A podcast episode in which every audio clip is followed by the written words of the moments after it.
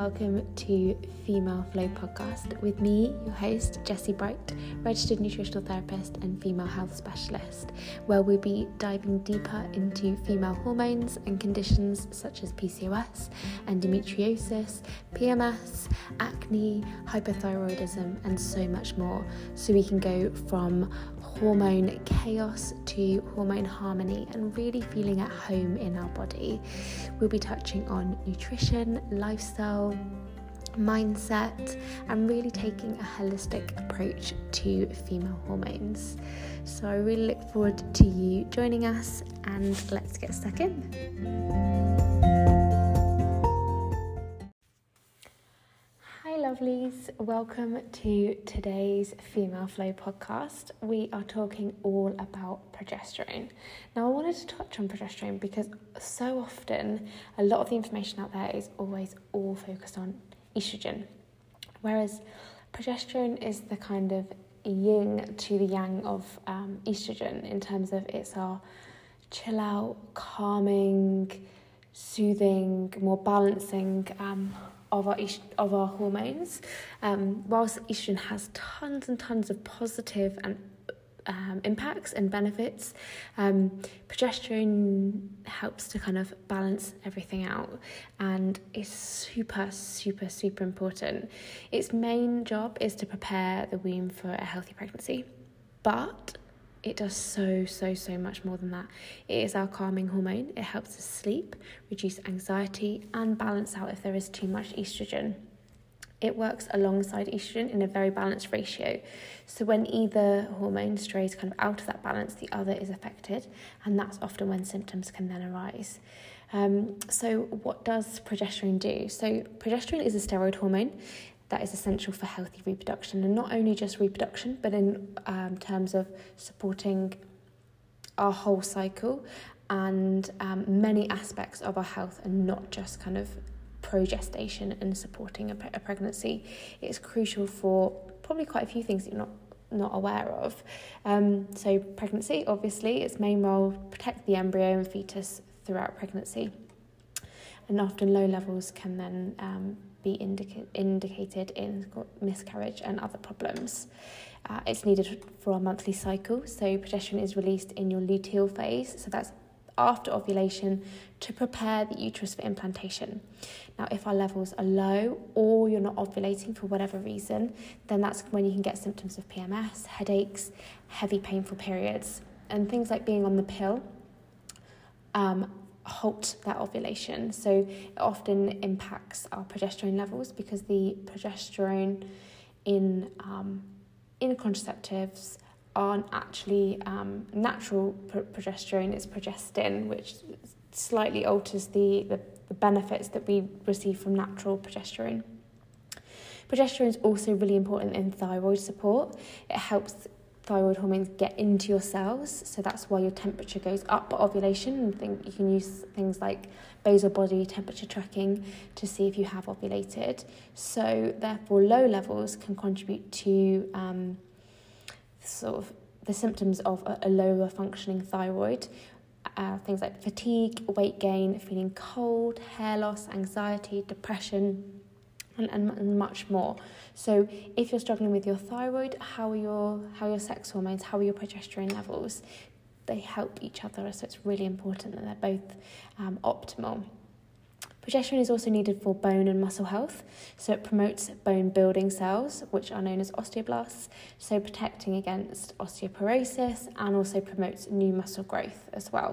Really, really important um, and really needed, not only kind of in our tens, twenties and thirties, but also kind of beyond menopause, seventies, eighties plus, to really ensure that we've got strong bones.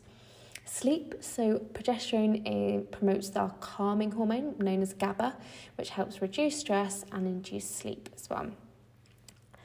Mood. It, so progesterone thought is thought of as nature's antidepressant, so it can enhance mood and reduce anxiety. So you can see quite a lot of those kind of P M S symptoms are potentially linked to lower levels of progesterone, or maybe to higher levels of estrogen, and progesterone is not able to balance that out. Um, hot flushes. So by balancing oestrogen and progesterone may be that secret weapon to reduce hot flushes and night sweats. Also brain fog. Progesterone helps to reduce brain fog and memory loss. Progesterone also inhibits excess androgens, so those male hormones, are kind of testosterone that we, we do naturally have as, as women, but in lo- less lower levels, um, and reducing oily skin, breakouts, and helps produce collagen. So progesterone is really, really important for skin production and skin, skin support, as well as obviously regulating oestrogen, reduce the risk and severity of oestrogen-driven conditions like uh, fibroids, P C O S, endometriosis, and those breast or ovarian cancers as well. So ultimately, we need progesterone and oestrogen in balanced levels, and if they aren't for whatever reason, then it's looking at why and supporting that, because there can be many, many reasons as to why. So what causes the deficiency? Perimenopause. So as our eggs start to kind of um, run out, we may skip ovulation, certain cycles, and progesterone levels um, fall as a result, because we need to be ovulating in order to produce progesterone. If we aren't ovulating, we are therefore not getting robust or any potentially progesterone um, throughout that second half of our cycle. Uh, stress, so when our bodies make cortisol to help us deal with stress, it sacrifices the production of progesterone, often at a time when we're already low. All of our um, steroid hormones are made from cholesterol, and cortisol kind of overrides them all. So if we're having very stressful um, time, or this, you know, it's a traumatic time, or um, you know, whatever that source of stress may be, it can often uh, impact our progesterone levels um, and, and how much we're, we're able to produce. But also too much oestrogen. So if we have too high levels of oestrogen, that again can be through so many different things. Um, then symptoms of low progesterone can then be further exacerbated by that. So how do we know what our progesterone levels are like? There's a couple of ways. So we can take our temperature, like I mentioned, the, the basal body temperature during your luteal phase. So from ovulation to the end of your cycle when your period starts. If it's low, then you might not be producing enough progesterone, and it might be worth kind of testing. And that's another way we can find out. So lab tests, um, whether that's blood tests, but you have to make sure that you're doing it on the right day, because our pro- progesterone levels fluctuate throughout the month. So just picking a random day and getting a getting to the G P and getting a blood test isn't necessarily going to be an accurate way of understanding where your progesterone levels are, um, which is why I prefer to use kind of state-of-the-art urine tests, um, particularly something called a Dutch test, a dried urine test for comprehensive hormones that accurately reflects your hormone levels during that ute- luteal phase to identify if there's a possible deficiency, but it also identifies if it's there is enough levels of progesterone, but it's the oestrogen that's o- outbalancing that, and therefore you know what the targeted approach needs to be. So how can we increase our progesterone naturally? Now there is lots and lots of ways. Um, nutrients, so nutrient wise, there aren't many foods that contain progesterone, but our body needs certain nutrients to help um, produce oestrogen as sort of cofactors in that production. And that's things like vitamin C, so foods like citrus fruits, bell pe- um, kind of bell peppers, you know, like red peppers, um, sweet potato, and so, so many veg. So vitamin C, a really crucial one. Zinc, um, that's also in, that can be found in sea, um, shellfish, meats, nuts and seeds, pumpkin and flax particularly. I love for get upping your uh, zinc um, uh, intake.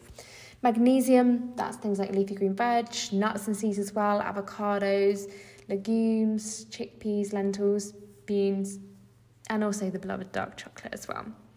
Vitamin E is another really crucial uh, nutrient needed for progesterone production. That's found in things like almonds, sunflower seeds, and many, many vegetables as well. There's B six, another crucial nutrient. Salmon, uh, meats, walnut, beans, sweet potatoes, banana. So a really diverse and really lovely mix of foods that you can get some nutrients in there to help support natural progesterone production.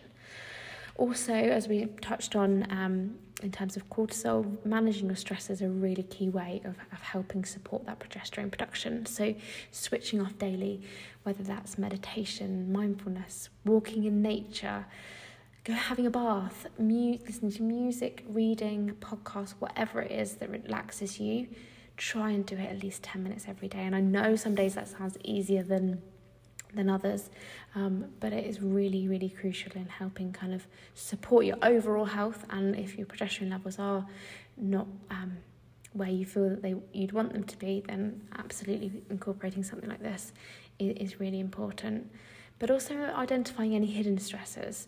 It might not be the kind of glaringly obvious full inbox, um, you know, lots of demands on your time. It It potentially could be food sensitivities, gut problems. Gut problems are absolutely crucial at uh, um, resolving and identifying to support hormones, because so much of our gut health impacts our hormone health as well. Hormonal imbalances, other hormones that may be interplaying with that, as well as nutrient deficiencies. Um, all of these have a key, key role to play, and it's important to identify them so that you can see what's going on and also what what support is needed, but also target and pinpoint that support, um, so you know that, that you can kind of get the support that you need a lot quicker and a lot more effectively. And all of these tests are things that I use in clinic, so if you ha- have any questions, then honestly just please reach out and I'm more than happy to chat to you about them.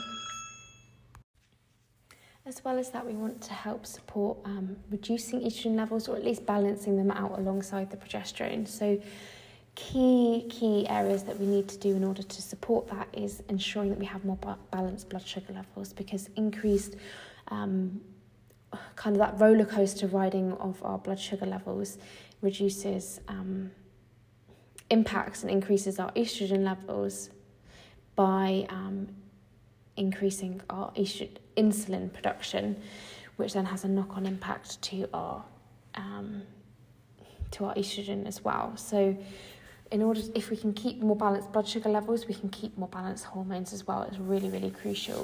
As well as reducing refined carbohydrates and sugar, alcohol and processed foods, they all um, increase and impact our estrogen levels. Includes foods um, that contain phytoestrogens to help balance out um, estrogen levels.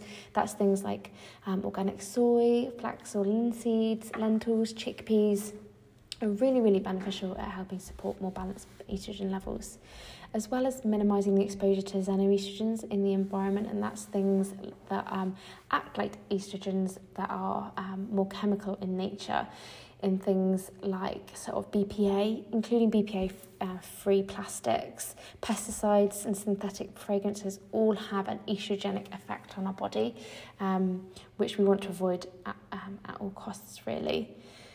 Uh, there are several supplements that we can use, um, but it's always, always, always crucial to check with your doctor if you're on medications before taking anything new, as well as checking the quality of the supplements. So I would always recommend speaking to um, either myself or, you know, a fellow nutritional therapist to make sure that you're getting the benefit, beneficial things that you require.